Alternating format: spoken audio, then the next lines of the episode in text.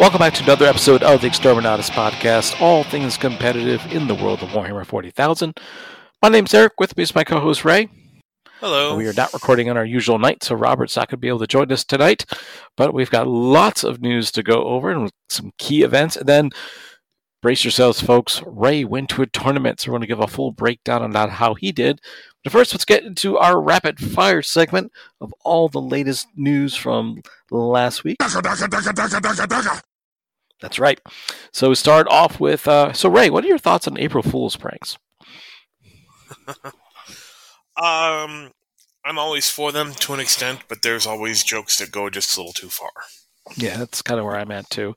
I always feel either they go too far or they're just plain flat and lame. You know, it's just like, oh, okay, you, you saran wrap the toilet. Oh, thank you. Eh, thanks. You know, it's just like just kind of a waste of time. Um, but I lived in Europe. They had they have a similar holiday, but it's not on April 1st. And you'll see the segue in a second.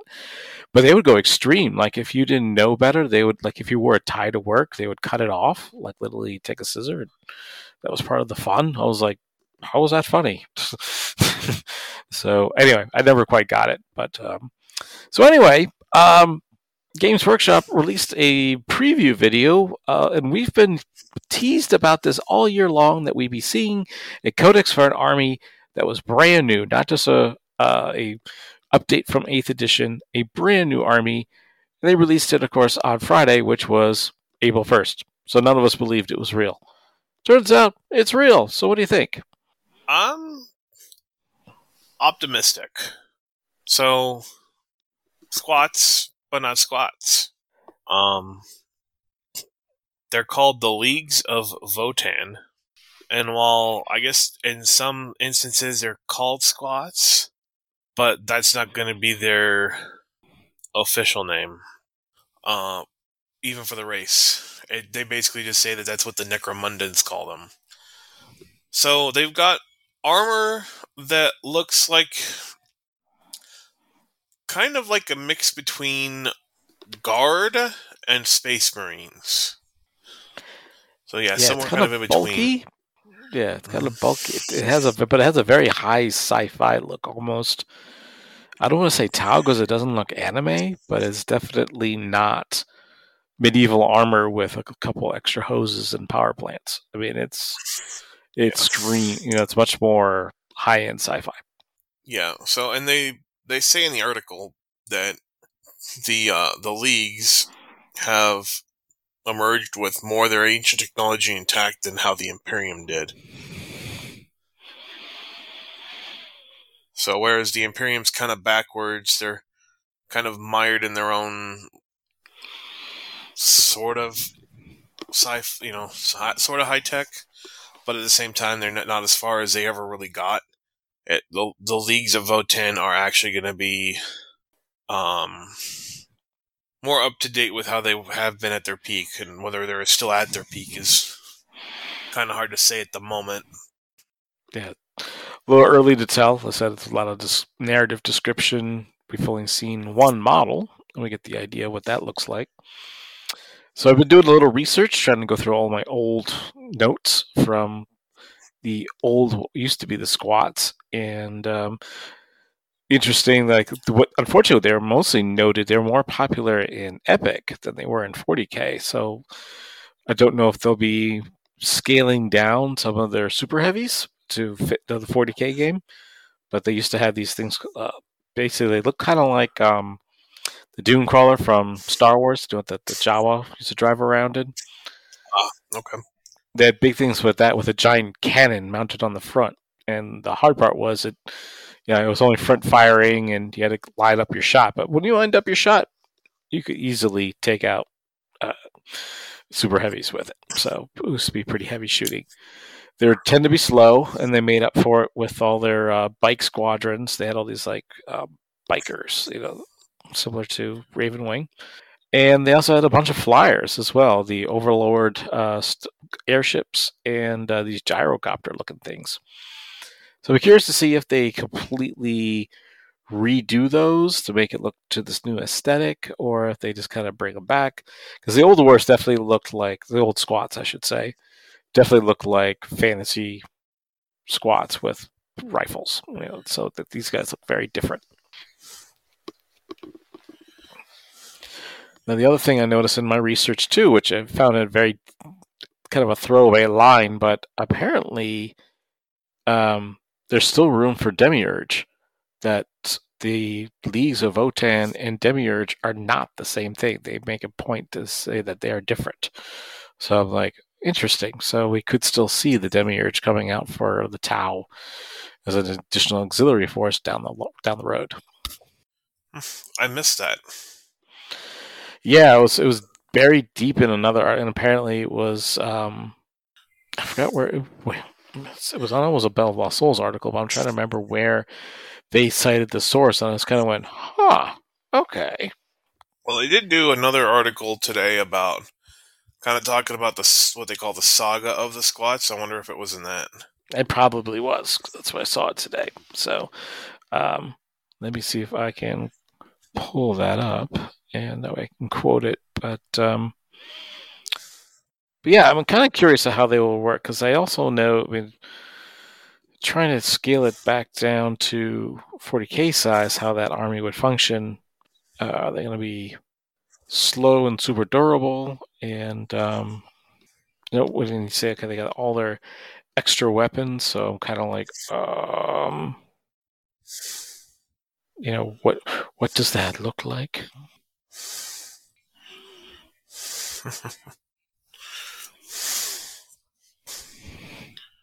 And keep in mind also there were two squats released with uh, Necromunda, which I forgot about.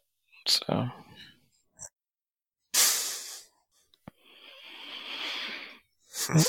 oh yeah, I forgot about those guys. Yeah, so did I. I was like, oh yeah. Hmm. And look a lot. They also look very different compared to it now. To the guy that's shown here. I also forgot the squats had a like a Terminator. It was like this in these exosuits. They looked really cool very similar to what Mantic eventually copied when they uh, created their, I think their Hearth Masters. I forgot what they were called. They had some crazy uh, space dwarf army as well. Mm-hmm. Yeah, but I remember. Yeah, back in the day when the PlayStation played Epic, squats were like you always took a detachment, at least one detachment, just so you can get your heavy shooting in. So now I kind of want to look at the go back to um, Age of Sigmar and uh, take a look at the Kharadron Overlords and get an idea of what's what's their thinking and how they operate because Sigmar and 40k's rules and stats are pretty close these days. So especially if they come back with all kinds Some of crazy airships. Yep. yeah, I mean to be sure when it came to the overlords, they were reminiscent of 40k enough to where some I've heard some people joke that it, you know the um what is it the peanut butter and chocolate joke from from the old commercial? Yeah. Yeah saying get, get your 40k out of my age of sigmar. Yeah. That kind of thing. And you know actually um there was another thing that they uh kind of previewed a little bit, but this was yesterday. It has nothing, absolutely nothing to do with the Imperium, but it does have a bit to do with chaos. What? So, what they did is they previewed a little bit about the uh, new knights. Specifically, there's those two small ones that are coming in the the, Ar- the Chaos Knights army set, coming, you know, trademark soon. Um, these are the, of course, the the, war, the new war dogs. So we saw the very close com- uh, close combat oriented Karnivore, but that's not the only option we're going to get to see. And by the sounds of it, it's unlike the armigers we've got currently for um, the Imperial. It's not going to be one box for shooting and one box for close combat. It's going to be one box for either option. So we've got a new one called the Stalker, and instead of close combat weapons, got shooting weapons. These include the Avenger Chain Cannon, which looks like a small version of the Avenger for the um the regular size knights, the the, the Questoris. I forget what the Chaos version's called. Um, I can't remember either. But they they they outright say that it's uh, 12 shots. Ouch. There's also a the way they call it is a tank melting demon breath spear. So I wonder if that's some sort of plasma style gun. Um, Oh, it's a flamer oh, too. excuse me. So the, yeah, the stalker is one of each. Um, it has one close combat, one shooting, and then the brigand is the one that's two two ranged. So, and that one also, these uh, also include you can choose to have a carapace mounted havoc launcher, along along with the previous options of the heavy stubber or the meltagun. And you know, the more you look at them, the more you see these are not just armigers with a new sprue. They've got they've got different feet, different heads, very different uh, carapace on the top. And they also pointed out that for the new large knight kit, which is the Abominant, that it it, it still has the capability to make the Desecrator or the Rampager. So what this is is this is a kind of a revamp of that kit to allow for that n- new option. Kind of like what we saw with the Imperial Knights a while back, where they went from just the two options and then they expanded upon it. It's pretty cool too that like how they're incorporating a lot of the chaos um, look of the weapons. Like the bigger guns look like bigger versions of what you see on the Forge Fiend and stuff like that. So Well, another thing I had to laugh about is on one of the Facebook groups I'm in. I cannot for the life of me remember which one. Uh, there were pictures for like an old, like I don't think it was a White Dwarf article, but I think it was something along those lines, where it was like old rules, but not necess- not not from a codex, and it talks about like knight knight upgrade options. And you see all these things, and it's like, well, that's on the Chaos Knights, that's on the new Chaos Knight, that's on the new Chaos Knight. Hmm. So they're they're they're really dipping into the old resources to revamp this line and make it unique. And we, I mean, it, we're, we've been seeing that with a lot of the models in general. So What if those kinda in the neat Citadel. Journal? could be. Citadel Journal. Yeah, they used to always have all kinds of crazy alternate rules in there.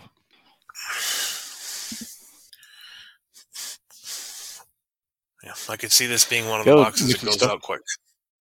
Yeah, me too. No, it definitely looks really strong. Um, at least exciting. I think. This, by, by the way, I'm not 100 percent sure how it's going to play competitively until I see a few more rules. But um, it definitely looks exciting. Let's put it this way. Once one thing goes, I like the idea that there's now finally a true Chaos War Dog as opposed to just a Imperial War Dog with you know menacing paint job. So I was like, that's pretty cool. Yeah.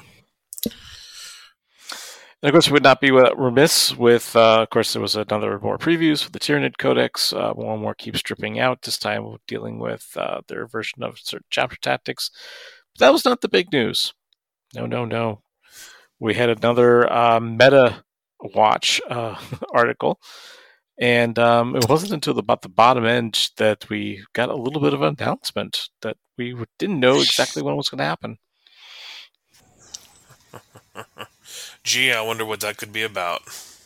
Yeah, so they admitted that uh, next week, so by the time you hear this episode, uh, next episode, excuse me, we'll be talking about the new balanced data slate. That's right. Balanced data slate is due to come out next week, and they firmly are, I mean, no bones about it in the article that Harlequins are deep in their crosshairs and recognize that they perhaps were uh, a bit too strong. so the question I got for you, Ray, is uh, what do you think they're going to do? Well, I mean, I think the the elephant in the room at this point is Harlequins. So if I had to venture a guess, I'd say one of the things they might address is kind of how I've seen a few pictures of people using the multitude of Void Weavers, where they're practically on top of each other. I could see them We're on top of each mentioning something about that. uh, and I could see them doing what they did with the orcs in some fashion, where they limit how many you can take. I don't think they'll limit it quite as hard. Uh, mostly because with the orc vehicles, you had what three, four different options, whereas you only have one here. So I think what they might do is they might at least start by reducing the amount you can take to I don't know, maybe two in a squ- in a in a vehicle squadron. So effectively reducing the amount of Void Reapers by a 3rd Mm-hmm.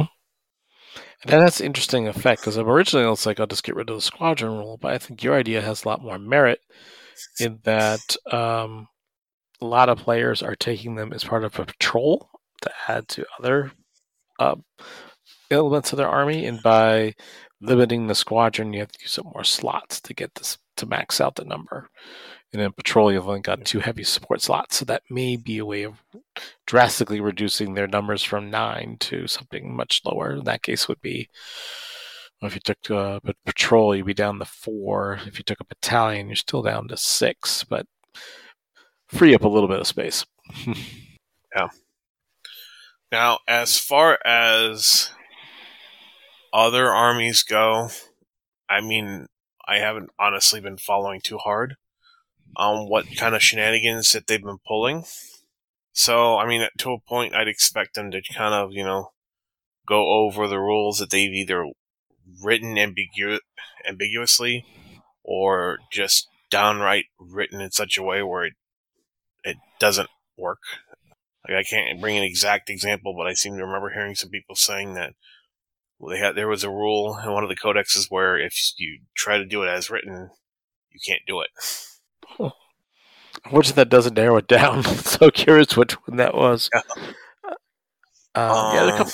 Yeah, there's a couple other questions still out there. So, um, I mean, one there's a ton of questions regarding Ynnari. Can can, yeah. can they run? Because technically, the way it's written, they uh, could never run with Strands of Fate. Is that intentional? Uh, depending on how you interpret it, you can even interpret that there's no way to be battle forged. I think that's a over simplification, but it's just a very confusing. Just understanding the keywords and what you know this what what is the final keyword because you're what happens is you when you mix the Drukhari and the Harlequins into the Ynnari, you don't have a pure Asuryani faction, so therefore you exclude yourself from the strands of fate. So that's okay. the case. Um, another one is do Harlequin troops where they omitted the core keyword on purpose, you know, or was that a mistake? So those are some of the more recent ones related to Aeldari. There's also talk of maybe um, custodes. I guess there were some point changes in a previous codex, restoring them back to their original values. Um, that maybe they swung too hard the other direction. Don't know. You know, there's just a couple things still out there, and um, I'm curious to see what they come out with. And um, yeah, but uh, nice to see it in official form. And nice to see that they're fixing it and not that they don't have to rely on some sort of homebrewed house rule thing. yeah. Are you a gamer that has more bare plastic than you have time to paint? Do paintbrushes spontaneously combust when you hold them? If either of these is true, contact White Crow Studios and get your models painted by a college trained professional painter. You can contact Bo at whitecrow.commissions at gmail.com and view his previously painted models at White Crow Studios on Facebook. So, and then other craziness. So, that's all the stuff there.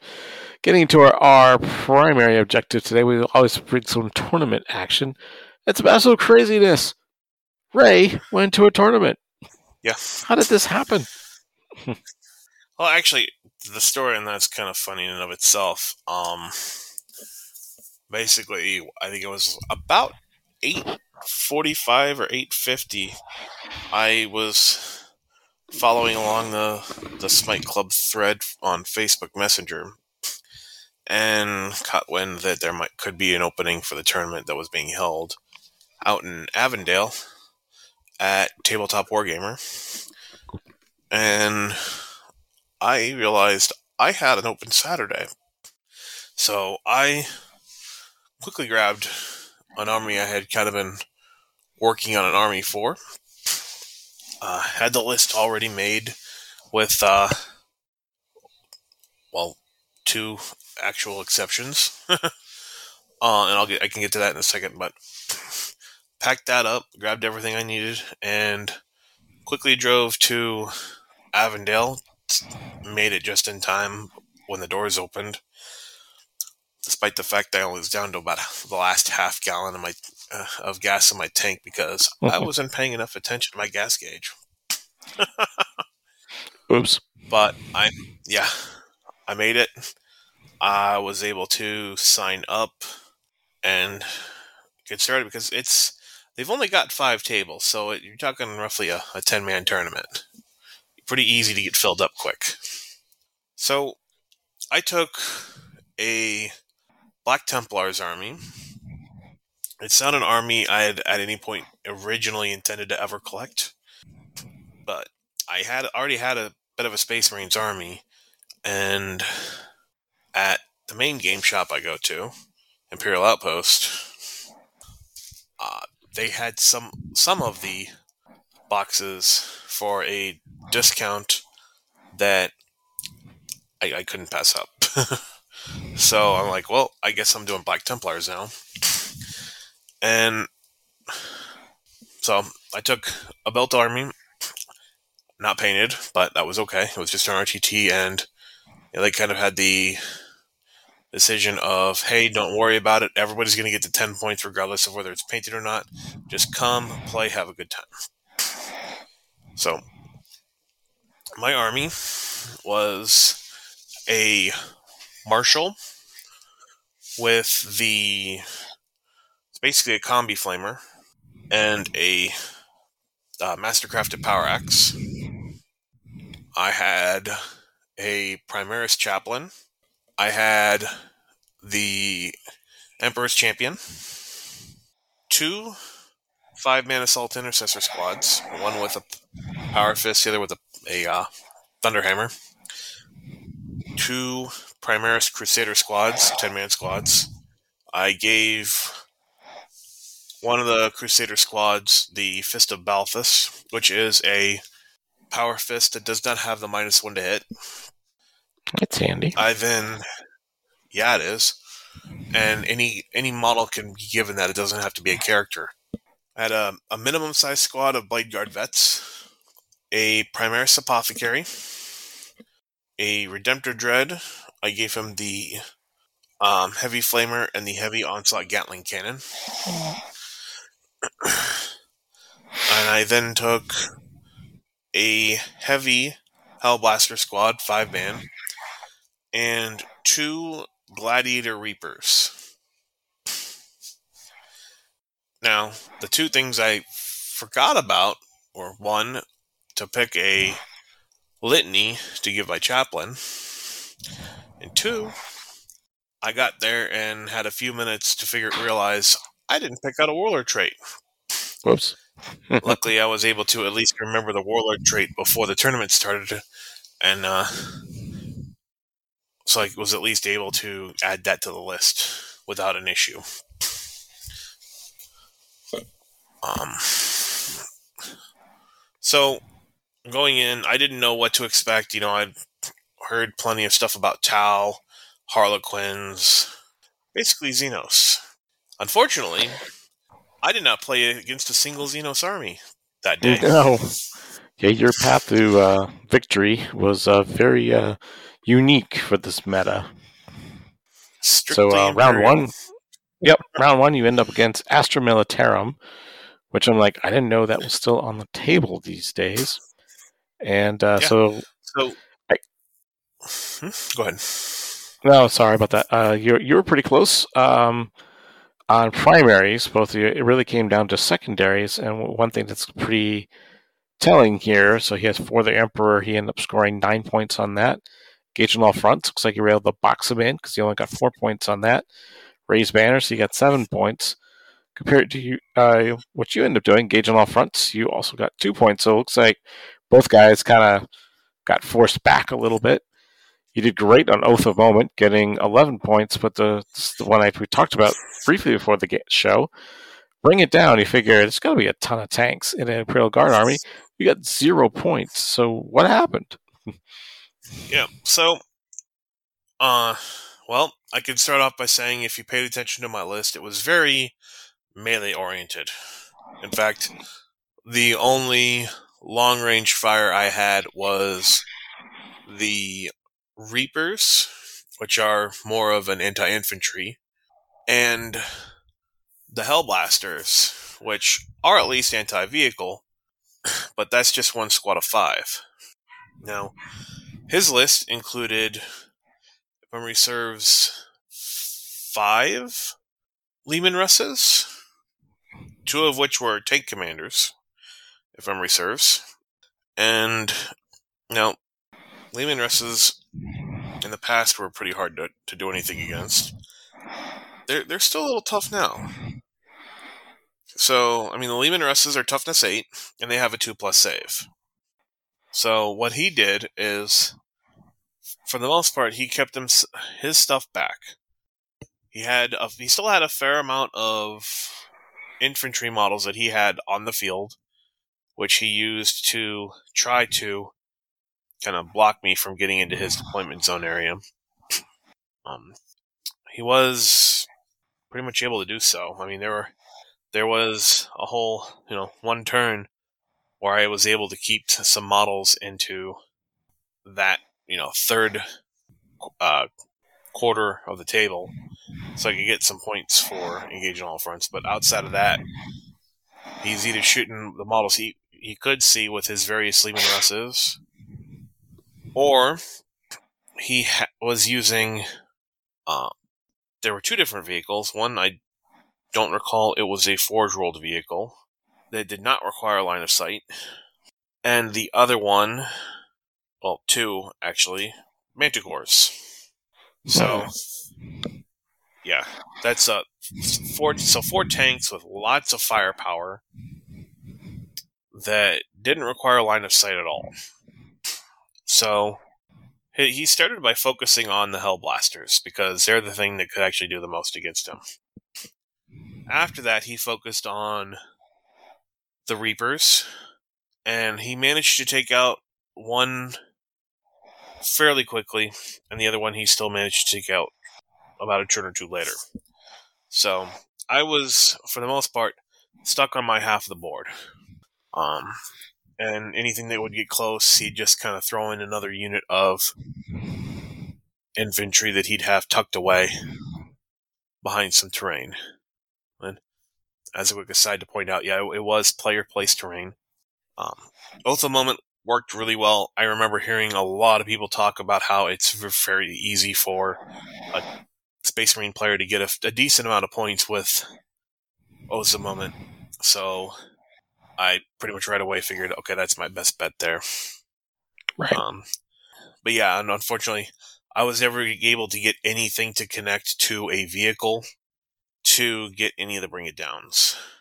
It sounds like you have limited tools to deal with it, and um, but overall, uh, was, despite the loss, uh, 66 to 47, still within 19 points, and um, respectable showing. Especially, it's probably one of those it's almost what I always tell people that people always hyper prepare for the common meta, but then you run into a list that's off meta. You're like, what do I do? and yeah. um, I kind of forgot Leman Russ is at a two plus safe. That was a balanced data slate update from previously, so make him a little more resilient. And it worked. so your second game, the first thing that leaps off the page is looks like you only got to round three. So was this a bit of a slow play issue with your opponent, or what was going on here? Um, I'd have to say it was a little, it, a little bit on both ends. To be completely honest, we're both we both were very infantry focused. Um, in fact, uh, so I had three vehicles, you know, two tanks and a dread. He had three vehicles as well. He had a Stormhawk Intercessor, a Redemptor Dread, and an an Incursor. So outside of that, he had a whole lot. Of, oh wait, no, I took it back. He had one of the. He had one of the. He had the land speeder. Uh, it's got the Melta gun. Oh, So he had that too. Okay. So he played defensive pretty much the whole time. It wasn't until I got into the center that things really started happening, and it basically became a slugfest between. Uh, what was it? He had a squad of infiltrators. He had basically placed a terrain piece that was where he could hide uh, some infiltrators inside and just be in range to hold it. One of the objectives and it was basically right smack in the middle. So I had to basically pull them out, and it just became a slugfest. By the time we got to turn three, at the top of turn three, we both had at least one unit in. His, his was infiltrators. Mine was um. Well, initially it was the Emperor's Champion, and then I had Crusaders in there too. And we also both had a apothecary in there. Mine was my primary apothecary. His was a uh, a firstborn apothecary, but he he, he had made his the chief apothecary, which is something I did not do. Huh. And that just kind of lengthened everything because we both were rolling. You know, hey, we got a basically a six plus feel no pain on top of the bring our, bring a guy back. Um, That was a so close game, even with uh, three rounds. Um, uh, one point loss, which is crazy. Um, so forty-one to forty. I was even looking at where the breakdown was. You guys actually tied on primary. Came down to a secondary point. So Yeah, and it was kind of one of those things too, where we were basically fighting over that middle obje- control of that middle objective. That's really what it came down to. yeah, it's similar So- to my last game. You'd start to get better at uh, recognizing if I can't score, prevent my opponent from scoring. So you, overall, I've been also seeing scores dropping. And We'll talk about that when we get to the other tournaments. Uh, overall scores are definitely seem to be scoring a little bit lower. So your third game looks like you're up against.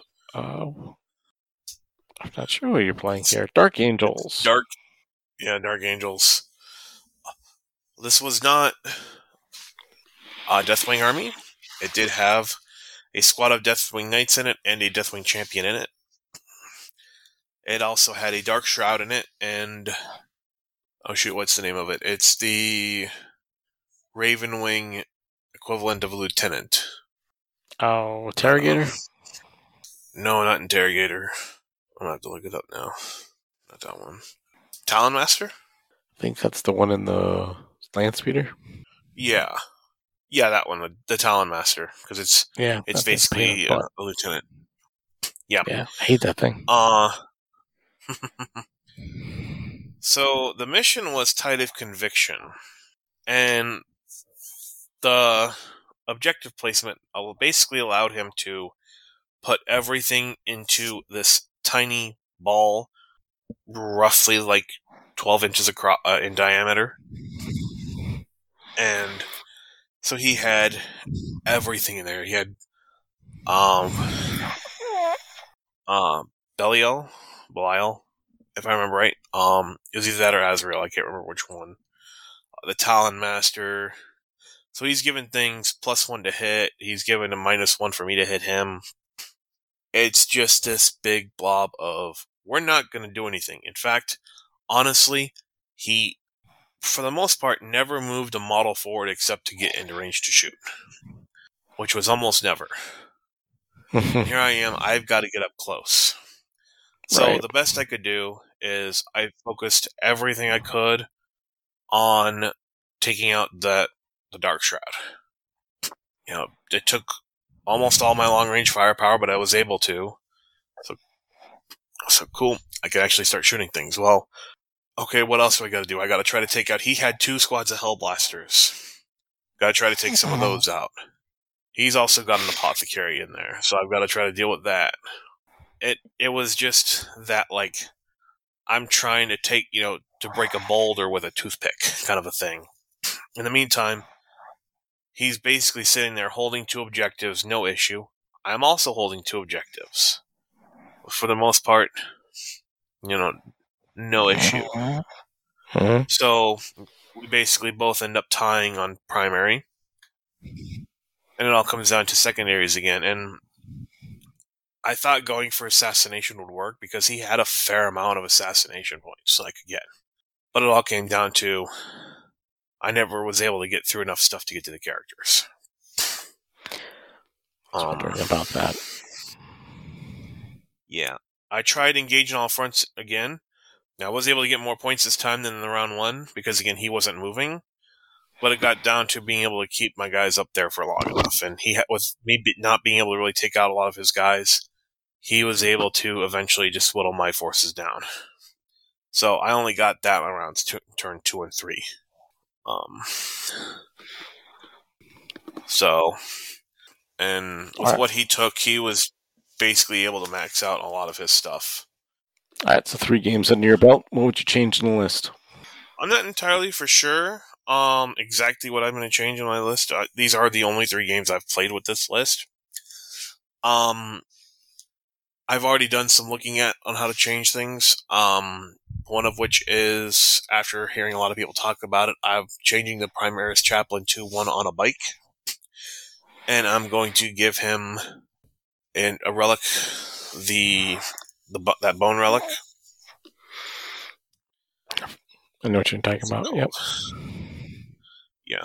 Um, one unit I forgot to mention that I had is I had a five man squad of uh, Sword Brethren. I actually took them out of the list.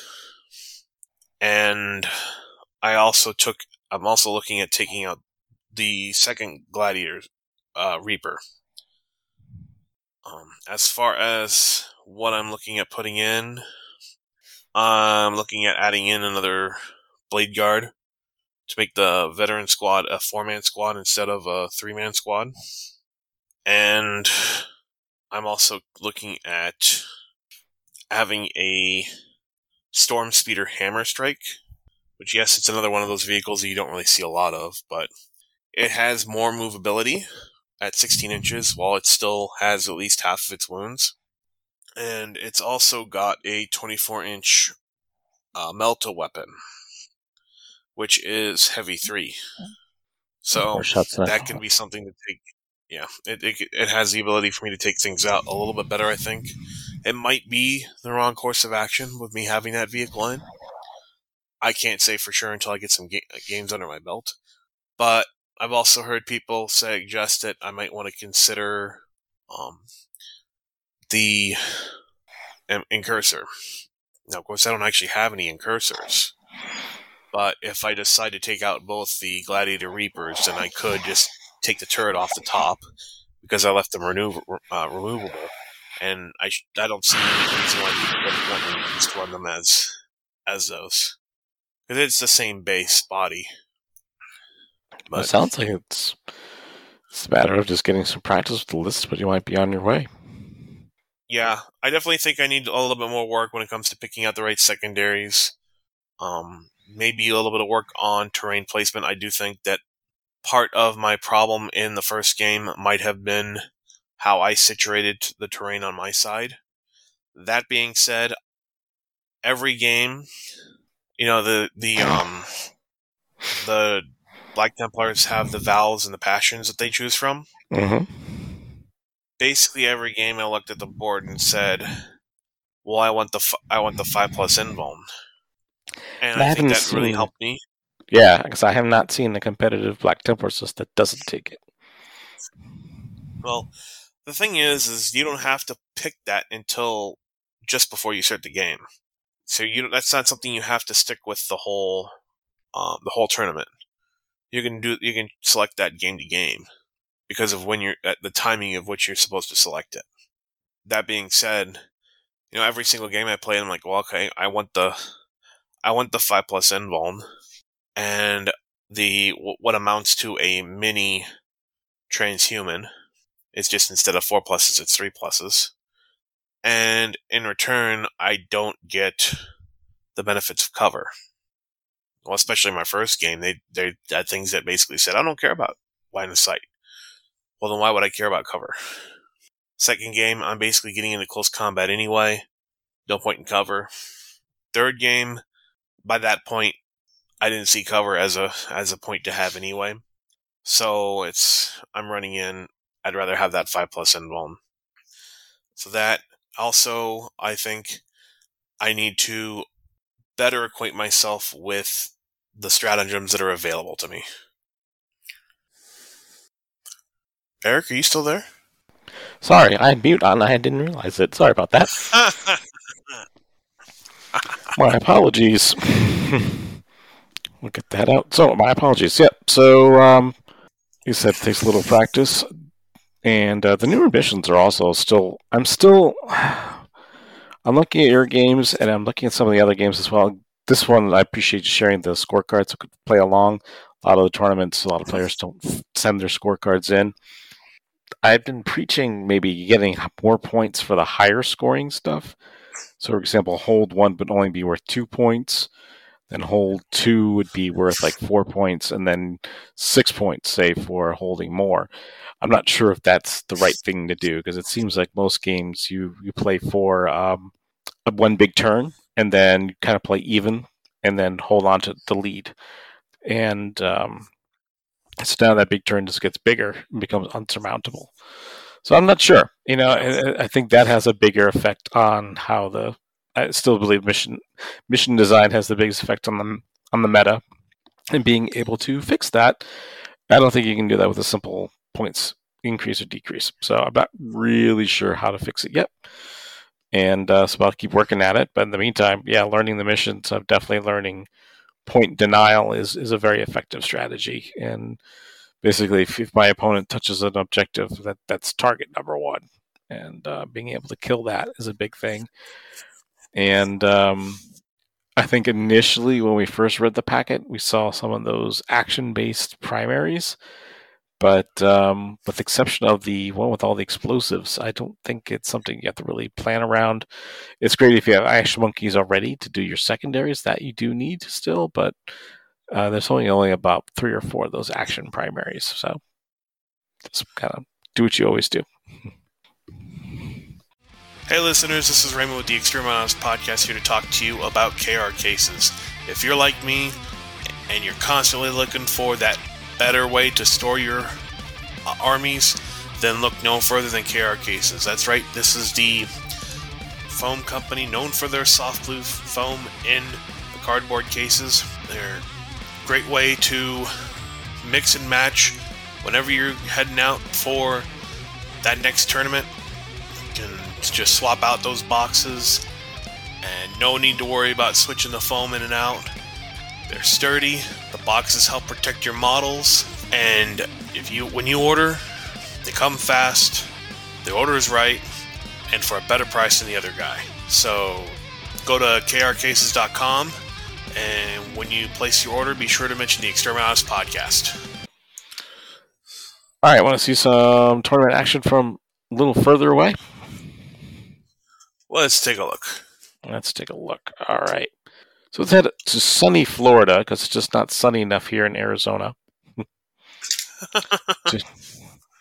yeah, this, for those of you keeping track at home, uh, for if we're going to a tournament this weekend here in Arizona, plan accordingly. It's going to be 96 degrees, which I believe is 43 degrees Celsius for uh, all our European listeners, and it's not even May. What the heck? anyway, Grand Onslaught 3 I'm afraid. Do you have the top five there handy? Well, we've got what uh, th- this uh, is saying. The BCP website is saying is the top five. Okay. All right. So we got Ariel Cortez in fifth place with Farsight Enclave. Justin Moore in fourth with Adepta Sororitas. Brian Malpass with Chaos in third. Second, Jordan Sorkovich with Adeptus Custodes. And then in first place, Robert Hawkins playing Harlequins.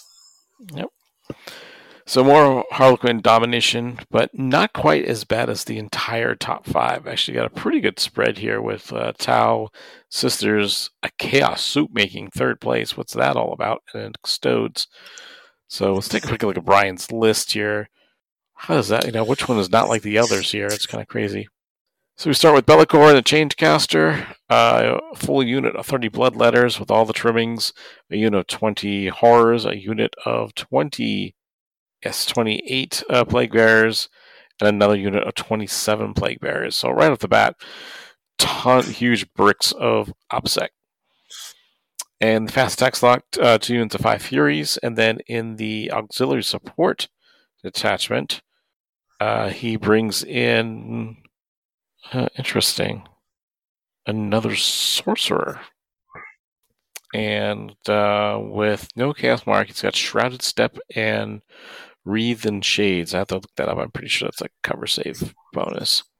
Hmm. I'm trying to think why he goes to so much trouble to bring in an extra sorcerer. It's wild. Okay. Uh, my first guess would just be for psychic secondaries. I guess yeah, that would make sense because I know with the with the new Aeldari book, you can put the warlocks in the elite slot. Makes a lot easier to go after some of those psychic secondaries. Yeah, either that or just for the ability to deny. Yeah. So one of the reasons why we want to bring up this tournament is was reading off the top five. You're like, man, I don't recognize a lot of those names.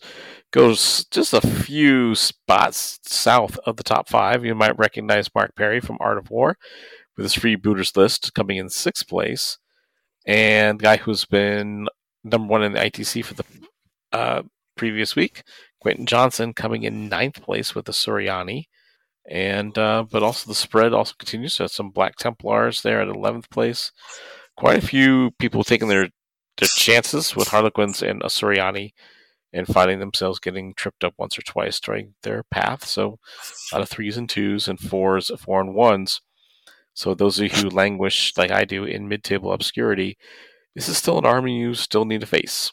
Um, so be aware that's not just a top table problem yeah, looking at there's the Genestealer cult in there, Knights Renegades pre-codex. That's pretty neat to see. Some tournament uh, Tyranid players are mixed in there as well, also pre-codex. We're going to go over to jolly old England, where I don't think it's going to be 96 degrees there this weekend, but um, this time we're going to the Blackheart 40k GT. Right? What does our top five look like there? All right, so top five Blackheart. Fifth place, Dan Richards with Chaos Demons. Fourth place, Liam Calabout with Harlequins. Third, Innes Wilson with Forces of the Hive Mind.